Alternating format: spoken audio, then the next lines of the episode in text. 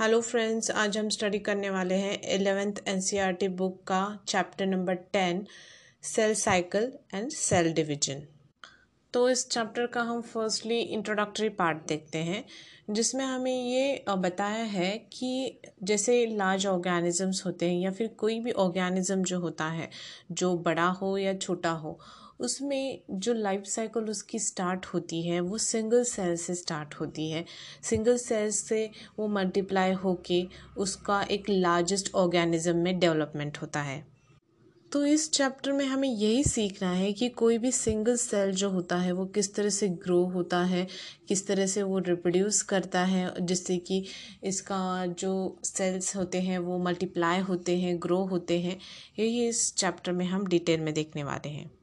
और जब single cell का डिवीज़न होता है तो वो सिंगल सेल उसके दो डॉटर सेल्स फॉर्म करती हैं। फिर हर एक सेल उसके again two daughter cells form करती हैं। इस तरह से उनका जो नंबर होता है सेल्स का, वो बढ़ता रहता है। इस तरीके से कोई भी सिंगल सेल मिलियन सेल्स तक उनकी ग्रोथ कर सकता है। ये हम किस तरह से होता है, ये हम नेक्स्ट जो चैप्टर का पार्ट है, उसमें देखने वाले हैं। सेल साइकिल में मेनली इंपॉर्टेंट प्रोसेस जो होती है, वो होती है सेल डिवीज़न की। और सेल डिवीज़न के वक्त सेल में डीएनए रेप्लिकेशन होता है सेल ग्रोथ होती है और इस सारे प्रोसेस में जब ये सारी चीज़ें होती हैं, वो कोऑर्डिनेटली होना बहुत ज़रूरी होती है। Correct division correct progeny formation होना बहुत ज़्यादा ज़रूरी होता है, तभी ये सेल साइकिल जो होती है, वो कंटिन्यूस वर्क करती है।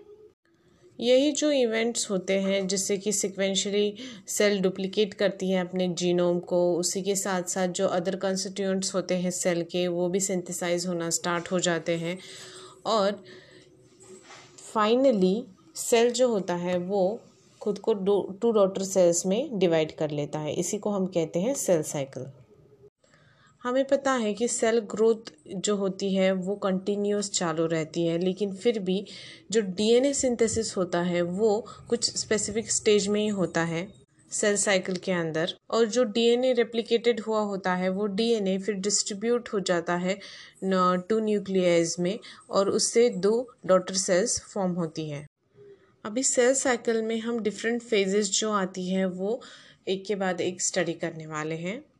यूकेरियोटिक सेल का अगर हमें सेल साइकिल देखने हो तो हमें ह्यूमन सेल्स के जो सेल्स होते हैं उसे कल्चर करके हम उसका जो सेल uh, साइकिल है उसका टाइम पीरियड उसके फेजेस निकाल सकते हैं। जिसमें कि सेल डिवाइड होती है अप्रॉक्सीमेटली ट्वेंटी फोर आवर्स में एक बार। उसको हम figure number ten point one में देख सकते हैं जिसमें कि हमें डिफरेंट फेजेस भी दिखाई देती हैं। और ये जो सेल डिवीज़न का टाइम पीरियड होता है, वो डिफरेंट ऑर्गेनिजम्स में डिफरेंट भी हो सकता है। जैसे कि अगर अगर हम एग्ज़ाम्पल ले ईस्ट का तो उसमें जो सेल साइकिल जो होती है वो नाइन्टी मिनट्स की होती है, जिसमें वो नाइन्टी मिनट्स में एक बार डिवाइड होती है। जैसे कि हम फिगर में देख सकते हैं कि सेल साइकिल जो होती है, वो मेजरली टू बेसिक फेजेस में डिवाइड होती है। एम फ़ेज़ हम डार्कली ब्लू कलर में देख सकते हैं, जिसमें कि एम फ़ेज़ माइटोसिस फ़ेज़ दिखाई है और बाकी जो रिमेनिंग पार्ट है, उसे हम कहते हैं इंटरफेज एम फ़ेज़ में एक्चुअल सेल डिवीज़न होता है, जिसे कि हम माइटोसिस भी कहते हैं और जो इंटरफेज होती है, उसमें जो सक्सेसिव दो एम फ़ेज़ होती है, जो दो एम फ़ेज़ के बीच में का जो भी टाइम पीरियड होता है, वो इंक्लूड होता है इंटरफेज में. तो अगर हम देखें कि जो ह्यूमन सेल का जो सेल साइकिल का टाइम पीरियड होता है, वो होता है ट्वेंटी फोर आवर्स एवरेज तो उसमें जो सेल डिवीज़न होता है या फिर जिसको हम एम फ़ेज़ कहते हैं, वो हार्डली अप्रॉक्सीमेटली वो वन आवर का होता है. और जो रिमेनिंग पूरा टाइम पीरियड जो होता है, वो ninety five percent time period interphase का होता है सेल साइकिल में. एम फ़ेज़ के स्टार्ट होते ही उसमें बहुत इंपॉर्टेंट जो फेजेस होती हैं या फिर प्रोसेसेस होती हैं, वो होना शुरू हो जाते हैं, जिसमें कि न्यूक्लियर डिवीज़न मतलब जो भी न्यूक्लियर जीनोम या फिर जेनेटिक मटेरियल होता है न्यूक्लियस का, वो उसका डिवीज़न होना स्प्लिट होना स्टार्ट हो जाता है, जिससे कि वो क्रोमोज़ोम सेपरेट होते हैं, जिसे हम कायरोकाइनेसिस कहते हैं, और उसी के साथ साथ साइटोप्लाज्म का भी डिवीज़न होना स्टार्ट होता है होता है, उसको हम साइटोकाइनेसिस कहते हैं। तो ये सारी प्रोसेसेस जो होती है, वो एन फ़ेज़ में होती है, जिससे कि रिज़ल्ट जो होता है, वो टू डॉटर सेल्स हमें फॉर्म होती है। तो मेजरली जो सेल डिवीज़न होता है, वो एन फ़ेज़ में होता है। जो बाकी का जो टाइम पीरियड होता है, जो इंटरफेज होती है, उसे हम रेस्टिंग फ़ेज़ कहते हैं। और इसी रेस्टिंग फ़ेज़ में सेल खुद को फिर से सेल डिवीज़न करने के लिए ग्रो करने के लिए और डीएनए रेप्लिकेशन करने के लिए प्रिपेयर करता है। और यही इंटरफेज डिवाइड होती है थ्री फेजेस में, जिसमें कि होती है जीवन फ़ेज़ जिसे हम गैप वन भी कहते हैं, और नेक्स्ट होता है एस फ़ेज़ जिसे हम सिंथेसिस फ़ेज़ भी कहते हैं, और उसके बाद होता है जी टू फ़ेज़ जो होता है गैप टू भी हम उसे कहते हैं। इसमें जब जीवन फ़ेज़ आती है, उसमें जो माइटोसिस और डीएनए रेप्लिकेशन का इनिशिएशन होता है, उसमें का जो टाइम पीरियड होता है, वो जीवन फ़ेज़ में होता है। जीवन फ़ेज़ में सेल मेटाबॉलिकली एक्टिव होती है ग्रो करती रहती है, लेकिन सेल के अंदर जो जेनेटिक मटेरियल होता है, जो डीएनए होता है, उसका रेप्लिकेशन इस दौरान नहीं होता है। इसीलिए जीवन फ़ेज़ में सेल एक्टिव होती है ग्रो होती है। और उसके बाद आता है यस फ़ेज़, जिसमें कि सिंथेसिस होता है। इसमें डीएनए सिंथेसिस होता है, रेप्लिकेशन होता है, और उसके वजह से जो डीएनए होता है सेल के अंदर, वो कम्प्लीटली डबल अमाउंट में हो जाता है। इसका अमाउंट बढ़ जाता है। इसमें अगर ऐसा हो, जो इनिशियल अमाउंट अगर डीएनए का, अगर टू सी से हम डिनोट कर रहे होंगे तो रेप्लिकेशन होने के बाद अमाउंट इंक्रीज़ होने के बाद, वो डबल होके फोर सी होता है। और इस दौरान सिर्फ़ डीएनए का जो अमाउंट होता है, वो बढ़ता है। इसमें क्रोमोज़ोम का नंबर बिल्कुल नहीं बढ़ता है। क्रोमोज़ोम का नंबर जितना है, उतना ही रहता है। अगर डिप्लॉयड सेल हो तो अगर टू एन नंबर में क्रोमोज़ोम प्रेजेंट हो जीवन में तो एस फ़ेज़ में भी वो जो क्रोमोज़ोम का नंबर होता है, वो सेम होता है टू एन और अगर हम एनिमल सेल्स की बात करें तो एनिमल सेल्स में यस फ़ेज़ के साथ साथ डीएनए रेप्लिकेशन स्टार्ट हो जाता है और वो न्यूक्लियस के अंदर स्टार्ट होता है। और जो सेंट्रियोल्स प्रेजेंट रहते हैं एनिमल सेल्स में, हमने पढ़ा है यूकेरेटिक सेल में, जो सेंट्रियोल्स होते हैं, उसका डुप्लीकेशन होना स्टार्ट हो जाता है साइटोप्लाज्म के अंदर।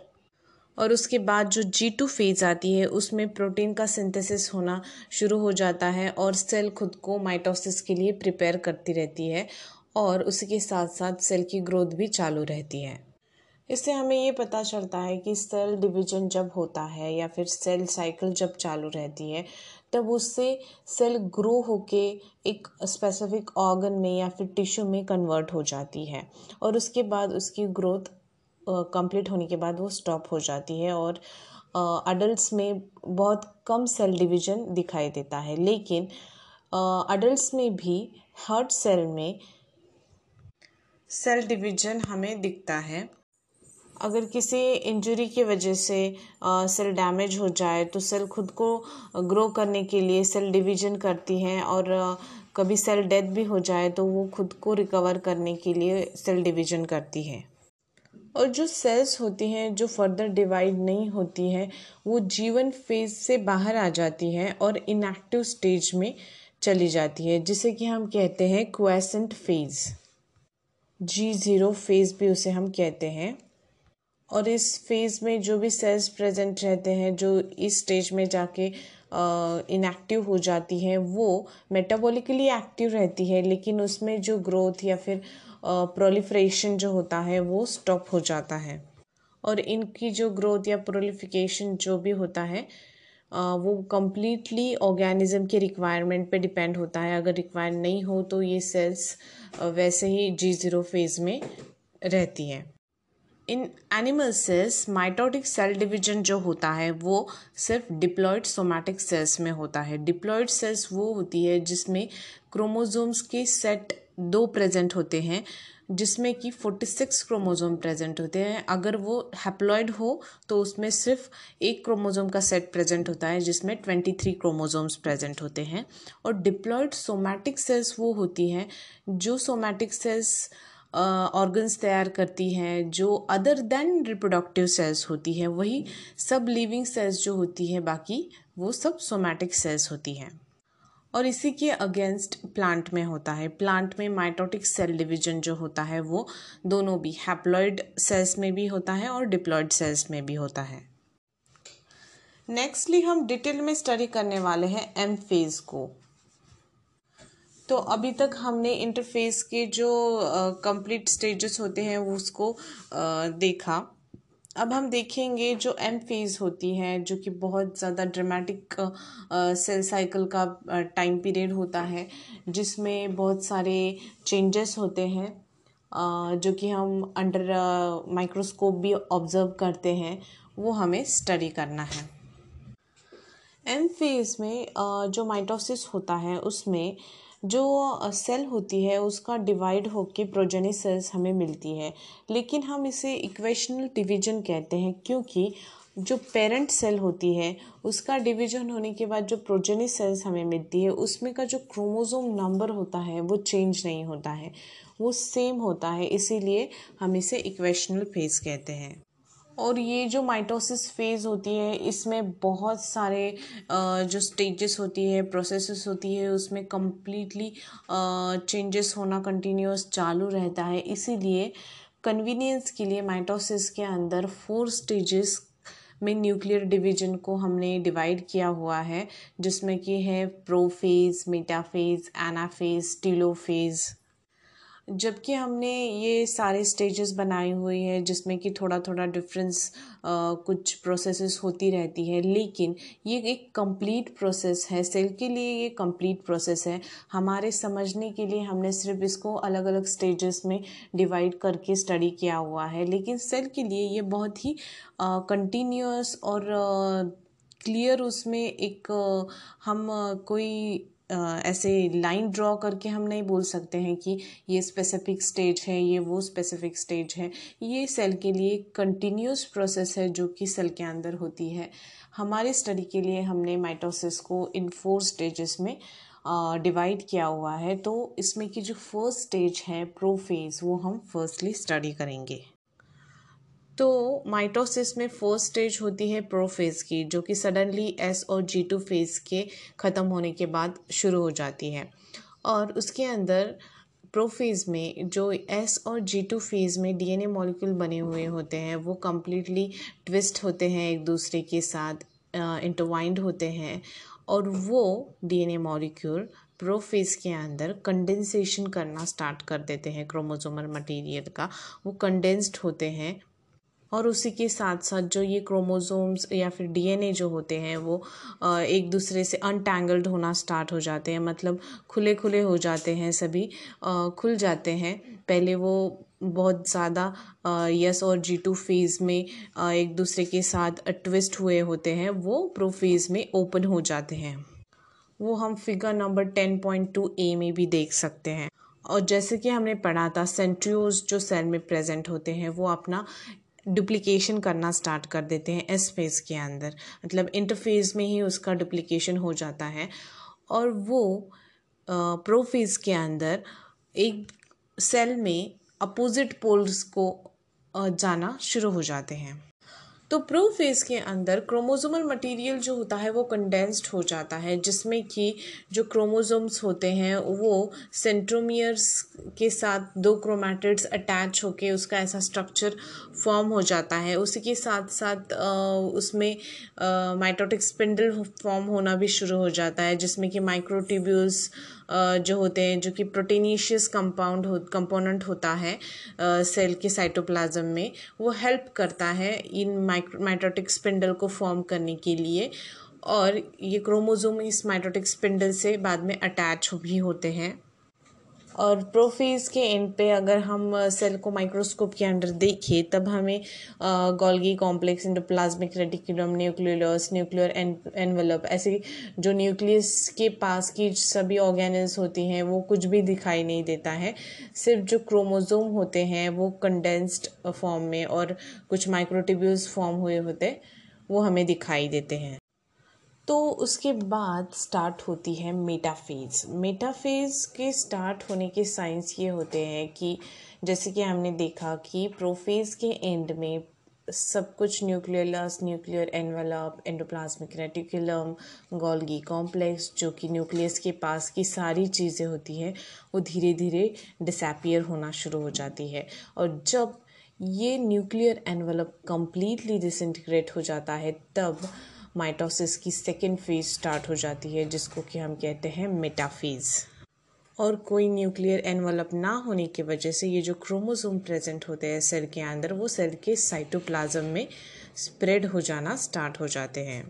और अगर हम इसी स्टेज को अगर माइक्रोस्कोप के अंडर ऑब्ज़र्व करें तो हमें कंडेंस्ड फॉर्म में क्रोमोसोम्स क्लियरली विजिबल होते हैं।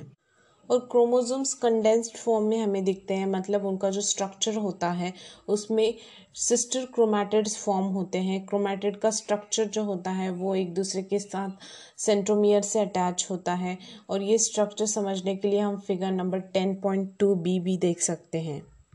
और इस फिगर को अगर हम डिटेल में देखें तो उसमें डिस्क शेप्ड स्ट्रक्चर हमें दिखते हैं। वो स्ट्रक्चर बहुत ही ज़्यादा इंपॉर्टेंट होते हैं। इस स्ट्रक्चर को हम काइनाटोकॉर्ड्स कहते हैं और ये साइट होती है जिससे कि स्पिंडल फाइबर्स जो होते हैं, वो इसके साथ अटैच हो सके क्योंकि स्पिंडल फाइबर के साथ क्रोमोसोम्स अटैच हुए होते हैं और ये जो पूरा स्ट्रक्चर होता है क्रोमोसोम का एक दूसरे के साथ बाइंड होने के लिए काइनाटोकोर की बहुत ज़्यादा ज़रूरत होती है। स्पिंडल फाइबर्स के काइनेटोकोर के अटैचमेंट के बाद जो क्रोमोसोम्स होते हैं, उनको सेंटर के पोजीशन पे आने के लिए मूव होने के लिए हेल्प मिलती है। और फाइनली इसके वजह से मेटाफेज में जो स्ट्रक्चर हमें दिखता है क्रोमोसोम्स का, उसमें ये जो स्पिंडल फाइबर्स होते हैं, वो सेंट्रोमियर से अटैच होते हैं। और ये सेंट्रोमियर से जो स्पिंडल फाइबर्स निकलते हैं, वो कैनेटोकोर से जाके अटैच हो जाते हैं। तो ये जो क्रोमोसोम्स होते हैं, वो जब सेंटर में इक्वेटोर में जब सेल के वो पहुँचते हैं, तब इनका सेंट्रोमियर स्पिंडल फाइबर्स की हेल्प से काइनेटोकोर से अटैच होता है और इक्वेटर पोजीशन में इसके जो क्रोमोसोम के जो सिस्टर क्रोमैटिस होते हैं, वो एक दूसरे के साथ अटैच होके इक्वेटोरियल प्लेन पे एक दूसरे के साथ कनेक्टेड इस तरीके का स्ट्रक्चर वो क्रिएट करती हैं। ये पूरा structure ten point two B figure में हम डिटेल में देख सकते हैं।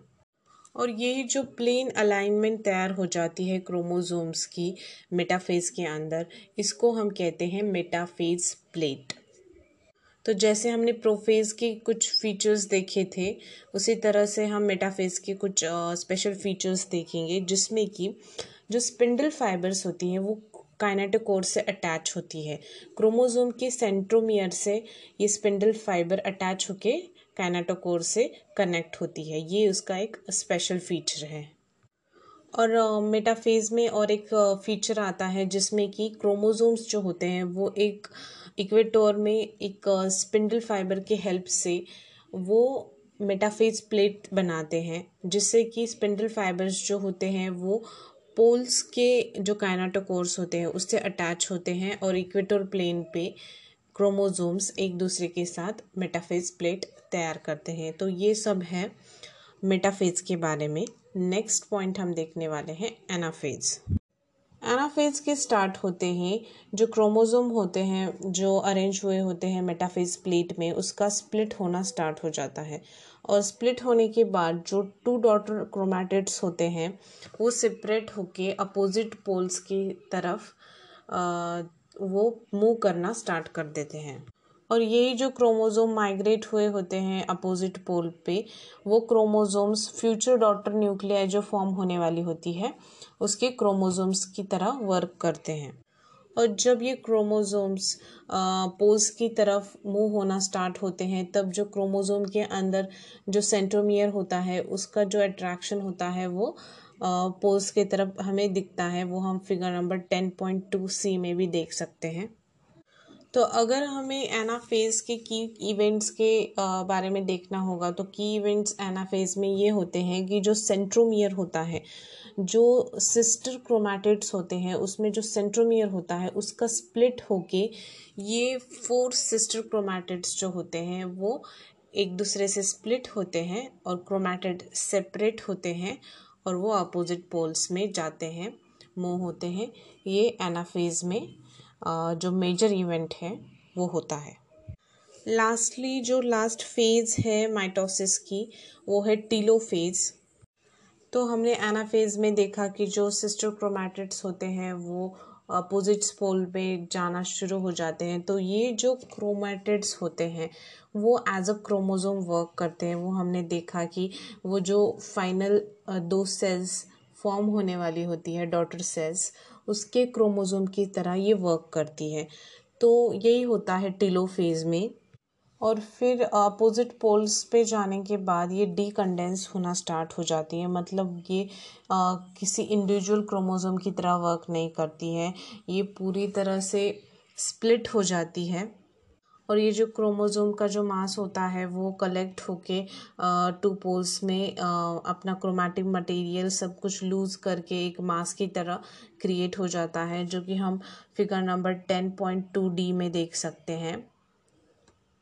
तो अगर की पॉइंट्स के बारे में हम बात करें टीलोफेज के तो मेनली ये होता है कि जो क्रोमोज़ोम्स होते हैं क्लस्टर होता है क्रोमोज़ोम का, वो अपोजिट पोल्स पे चला जाता है और उसके बाद वो उसकी खुद की आइडेंटिटी लॉस्ट कर देता है मतलब वो डीकंडेंस हो जाता है, वो स्पेसिफिकली कोई क्रोमेटिक मटेरियल की तरह प्रेजेंट नहीं होता है, वो कम्प्लीटली लूज़ करता है उसकी इंडिविजुअलिटी और उसके बाद उसमें जो न्यूक्लियर एनवलप होता है क्रोमोज़ोम के क्लस्टर के अराउंड वो बनना शुरू हो जाता है। और उसके बाद आ, किसी स्पेसिफिक सेल की तरह उसके अंदर न्यूक्लियोलस गोल्गी कॉम्प्लेक्स या फिर एंडोप्लाज्मिक रेटिकुलम फॉर्म होना स्टार्ट हो जाते हैं। और ये दो सेपरेट सेल की तरह ये डॉटर सेल्स हमें फाइनली मिलती है। तो ये सब होता है माइटोसिस में और उसके बाद हम देखने वाले हैं साइटोकाइनेसिस। तो साइटोकाइनेसिस में एक्चुअली क्या होता है वो देखेंगे। माइटोसिस जब होता है, तब सिर्फ़ सेल्स में जो क्रोमोसोम्स प्रेजेंट होते हैं, जो डॉटर न्यूक्लियाई फॉर्म होते हैं, उसमें जो कैरोकैनेसिस होता है, सिर्फ़ क्रोमोसोम में नहीं होता है। वो कम्प्लीटली डॉटर सेल्स प्रोड्यूस करता है।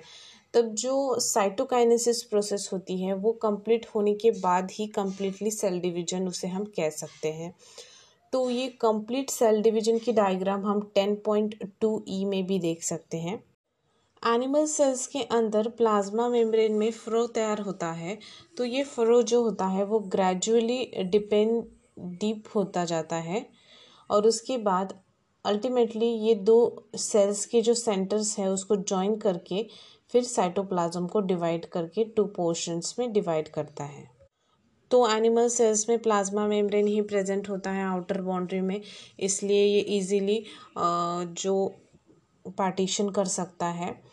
लेकिन प्लांट सेल्स में हमें पता है कि उसमें सेल वॉल प्रेजेंट रहती है तो ये जो साइटोकाइनेसिस प्रोसेस होता है, उसकी मैकेनिज्म थोड़ी सी डिफरेंट होती है।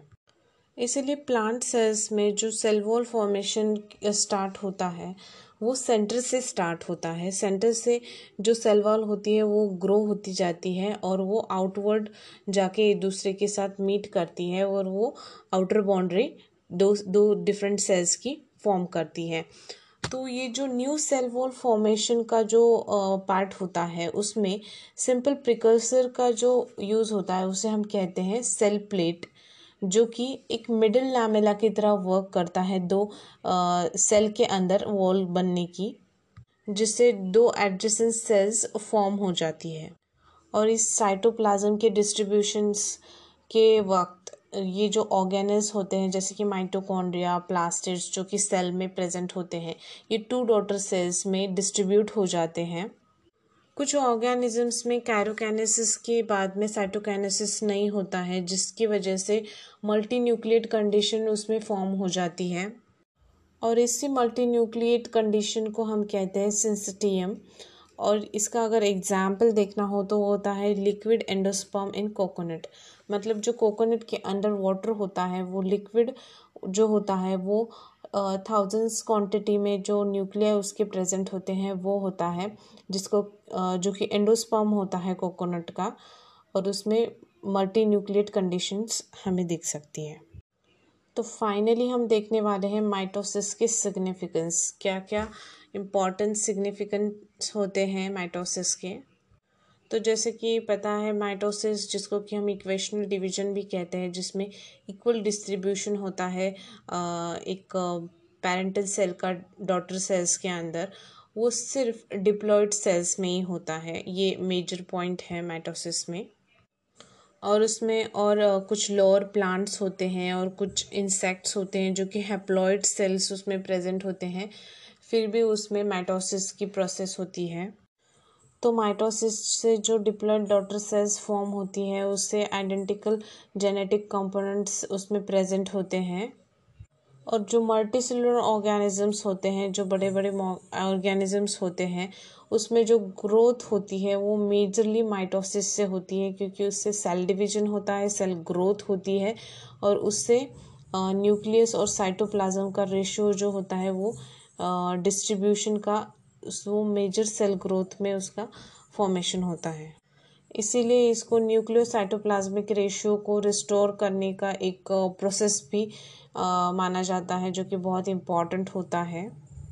एक बहुत इंपॉर्टेंट मेजर सिग्निफिकेंस माइटोसिस का ये भी होता है कि ये सेल रिपेयर में वर्क करती है।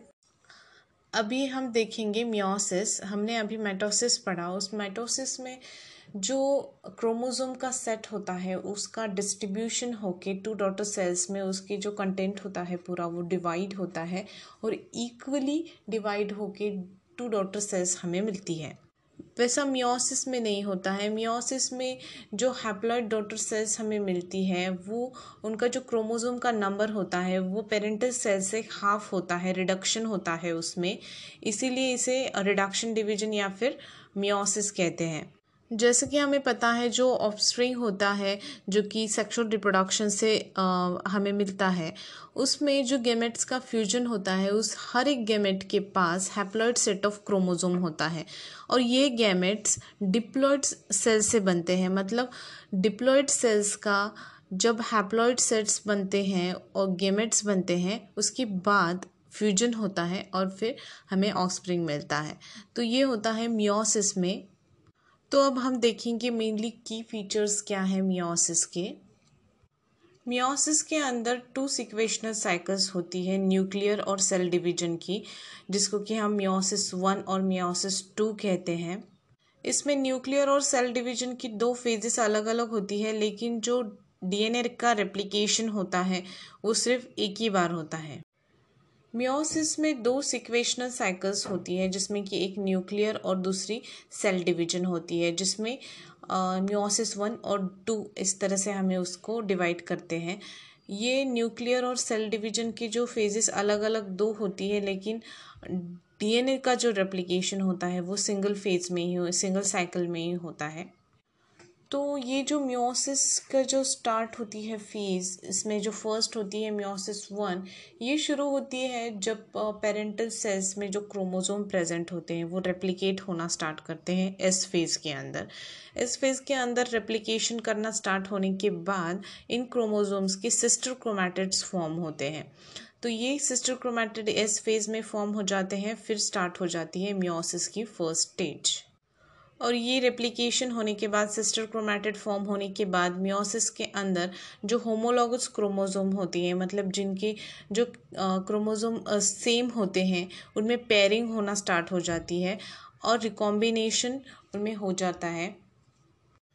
होमोलॉगस क्रोमोसोम्स मतलब ये इक्वल लेंथ के होते हैं या फिर उनका सेंट्रोमियर की जो पोजीशन होती है वो सिमिलर होती है, लेकिन वो एग्जैक्ट कॉपीज़ नहीं होती है मतलब उनमें ज़्यादा सिमिलैरिटी नहीं होती है, लेकिन वो उसका जो अपीयरेंस होता है वो सेम होता है। तो इनके बीच में रिकॉम्बिनेशन भी होता है। रिकॉम्बिनेशन का पॉइंट हमें नेक्स्टली जो फेजेस होती है म्योसिस की, उसके अंदर भी आएगा, तब हम उसको डिटेल में देखेंगे। और मेजर की फीचर्स के बारे में अगर हम बात करें तो फाइनली जब मियोसिस टू तक ये कंप्लीट मियोसिस की प्रोसेस हो जाती है, तब तक हमें फोर हैप्लॉइड सेल्स मिल जाती हैं। तो ये की फीचर्स हैं मियोसिस के बारे में, इन फीचर्स को हम अभी डिटेल में भी देखेंगे। और जो इवेंट्स होते हैं मियोटिक इवेंट्स उनमें जो मियोसिस वन और मियोसिस टू होता है, उनके हर एक का सब पार्ट होता है। मतलब मियोसिस वन में चार फेजेस होती है prophase one metaphase one anaphase one telophase one और मियोसिस सेकंड में prophase second metaphase second anaphase second telophase second ऐसे उसका डिस्ट्रीब्यूशन होता है। इस तरह से पूरा मियोसिस का प्रोसेस होता है और एट द एंड हमें फोर हैप्लॉइड सेल्स मिलते हैं। तो पहले हम स्टार्ट करेंगे म्योसिस फ़र्स्ट से। म्योसिस फ़र्स्ट में प्रोफेज वन जो होता है, उसमें तो जैसे कि हमने माइटोसिस में देखा था कि प्रोफेज एनाफेज टीलोफेज ऐसे फेजेस होते हैं माइटोसिस में भी। उसी तरह म्योसिस में प्रोफेज होती है, लेकिन ये प्रोफेज वन और माइटोसिस की प्रोफेज जो होती है, उसमें बहुत ज़्यादा डिफरेंस होता है, क्योंकि प्रोफेज जो हमने माइटोसिस में देखी, वो ज़्यादा कुछ ड्यूरेशन की नहीं थी या फिर सिंपल थी वो। लेकिन प्रोफेज वन जो मियोसिस वन में होती है, वो थोड़ी सी कॉम्प्लिकेटेड होती है कॉम्प्लेक्स होती है और ज़्यादा टाइम भी चलती है। और उसी के साथ साथ ये फर्दर सब डिवाइड भी होती है। उसमें अलग से पाँच फेजेस आती हैं, जिसमें कि एक होती है लिप्टोटिनी झाइकोटिनी पैचटिनी डिप्लोटिनी डाइकैनेसिस ऐसे फर्दर उसके अलग फेजेस होती हैं, सिर्फ़ प्रो फ़ेज़ वन के। तो इन सारे स्टेजेस को हम डिटेल में एक दूसरे के बाद एक स्टडी करेंगे।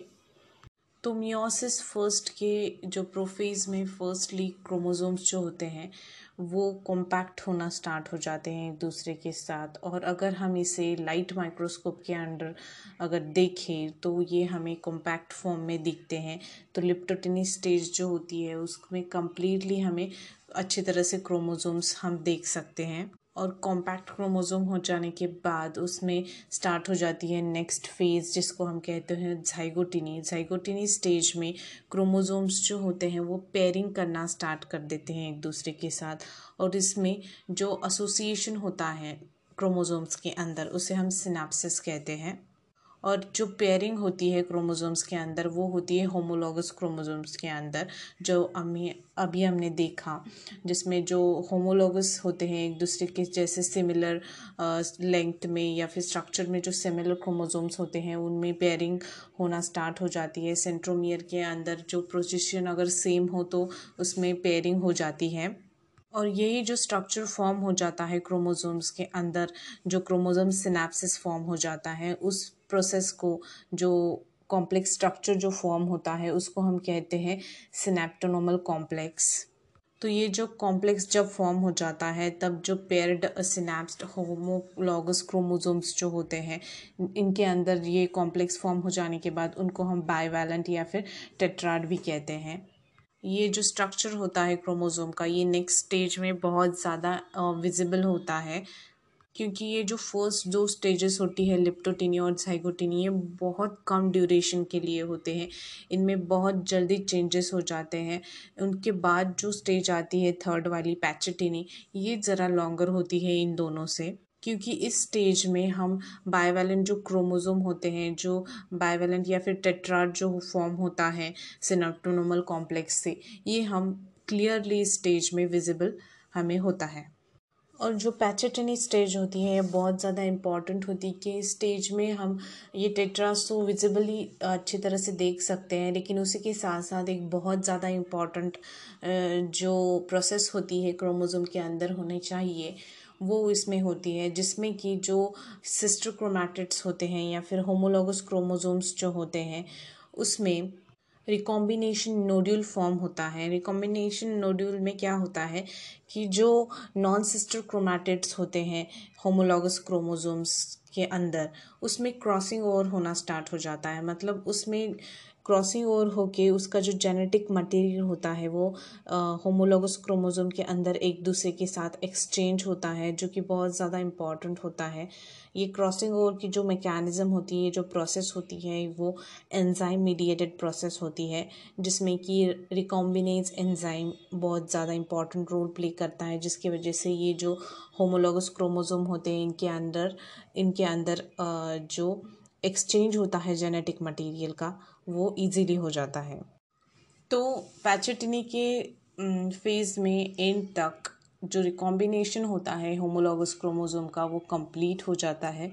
और जो क्रोमोज़ोम होते हैं, जो लिंक हुए होते हैं क्रोमोज़ोम्स उसमें जो क्रॉसिंग ओवर होती है, वो जो पोजीशन होती है क्रोमोज़ोम की, वो इस फ़ेज़ में कंटिन्यू रहती है।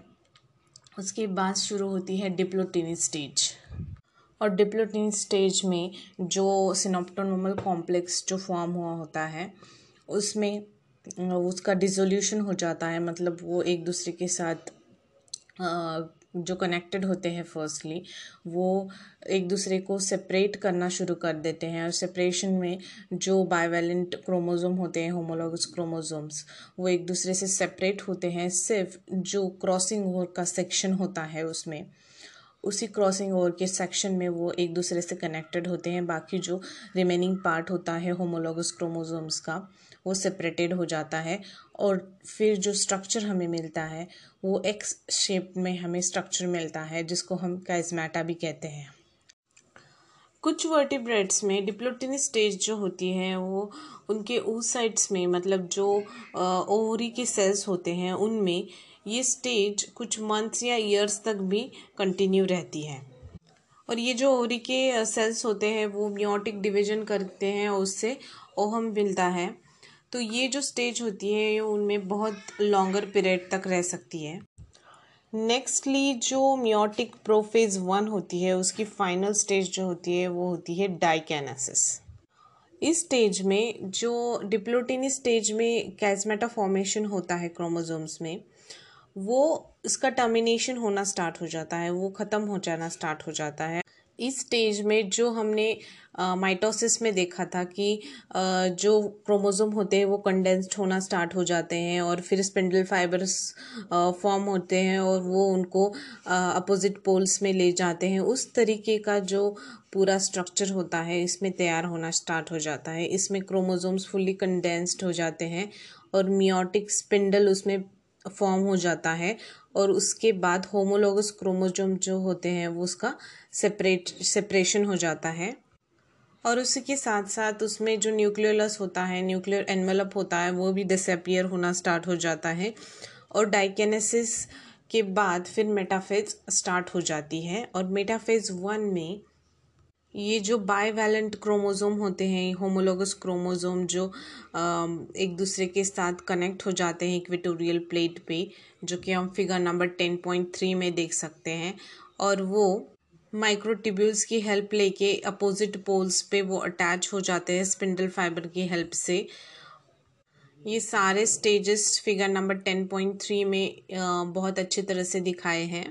मेटाफेज के अंदर ये होमोलोगस क्रोमोजोम्स इक्वेटोरियल प्लेन पे आ जाने के बाद फिर स्टार्ट हो जाती है एनाफेज वन एनाफेज में ये होमोलोगस क्रोमोजोम्स सेपरेट होना स्टार्ट हो जाते हैं और लेकिन जो सिस्टर क्रोमैटिड्स होते हैं, वो एक दूसरे के साथ अटैच रहते हैं सेंट्रोमियर से।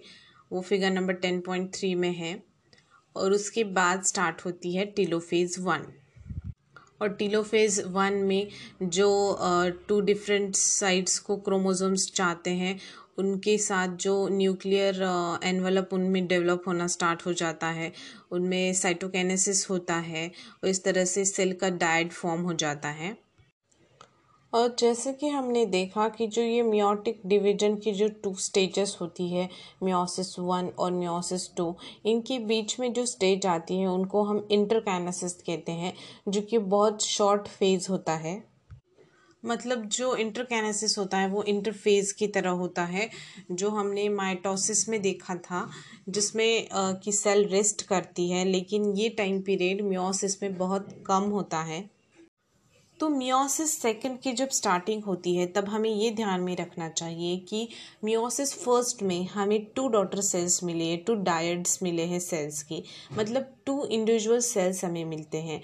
तो उन सेल्स का फिर से मियोसिस होता है। मतलब हर एक जो सेल होती है, जो हमें मिलती है मियोसिस वन में, वो फिर से मियोसिस के थ्रू जाती है। तो जब इंटरकेनेसिस के बाद सडनली प्रोफेज टू मतलब मियोसिस सेकंड की स्टार्ट हो जाती हैं तो प्रोफेज टू जो होता है, वो as compared to prophase one बहुत इजी या फिर सिंपल तरीके का होता है। उनमें जो सेंट्रोमियर होता है, उसका स्प्लिटिंग होना स्टार्ट हो जाता है और सिस्टर क्रोमैटिड जो होते हैं, वो एक दूसरे के साथ मिलकर अपोजिट पोल्स पे जाना स्टार्ट हो जाते हैं। Figure number ten point four में वो दिखाया है। और सिस्टर क्रोमैटिड्स पोल्स की तरफ़ जाने के बाद स्टार्ट हो जाती है टिलोफेज। और टिलोफेज सेकेंड में जो क्रोमोजोम्स का ग्रुप होता है, जो अपोजिट पोल्स पे चला जाता है, उनमें डिस्ट्रीब्यूशन होना स्टार्ट हो जाता है। वो इनक्लोज्ड होते हैं अलग अलग और उनको न्यूक्लियर एनवलप फॉर्म हो जाता है। उसके बाद साइटोकाइनेसिस होता है और सेल्स का टेट्राड फॉर्म हो जाता है। इस तरीके से हमें मियोसिस से फोर हैप्लॉइड डॉटर सेल्स मिल जाती हैं। तो लास्टली हम देखेंगे सिग्निफिकेंस ऑफ़ मियोसिस मियोसिस की क्या क्या सिग्निफिकेंस है, उसका क्या क्या यूज़ होता है, वो हम देखेंगे। इसका जो मेन सिग्निफिकेंस होता है, वो ये होता है कि जो क्रोमोज़ोम होते हैं, वो सेक्सुअली रिप्रोडक्टिव ऑर्गेनिज्म के थ्रू एक जनरेशन से दूसरे जनरेशन में वो पास होते हैं, क्योंकि मियोसिस जो होता है वो रिप्रोडक्टिव सेल्स में होता है और जिसकी वजह से क्रोमोजोम्स जो होते हैं वो पास हो सकते हैं जो कोई स्पेसिफिक स्पेसिस अगर हो तो उसको हम बरकरार रख सकते हैं नेक्स्ट जनरेशन तक। तो ये मेजर यूज़ होता है मियोसिस का। जबकि इसमें जो क्रोमोज़ोम का नंबर होता है वो रिड्यूस होता जाता है, फिर भी जो स्पीसीज़ होती है वो नेक्स्ट जनरेशन तक कंटिन्यू रह सकती हैं। यही सबसे बड़ा सिग्निफिकेंस होता है मियोसिस का। और जैसे कि हमने देखा इन क्रोमोज़ोम के अंदर रिकॉम्बिनेशन होता है रिकॉम्बिनेशन के अंदर जो क्रॉसिंग ओवर होती है उसमें, उसकी वजह से जो ऑर्गेनिज्म में वेरिएशन हमें दिखता है पेरेंट्स और जो प्रोजेनी होती है, उसके अंदर जो वेरिएशन होता है वो इसी के वजह से आता है और ये बहुत ज़्यादा इंपॉर्टेंट होता है इवोल्यूशन के लिए। तो यही सारे बेनिफिट होते हैं मियोसिस के।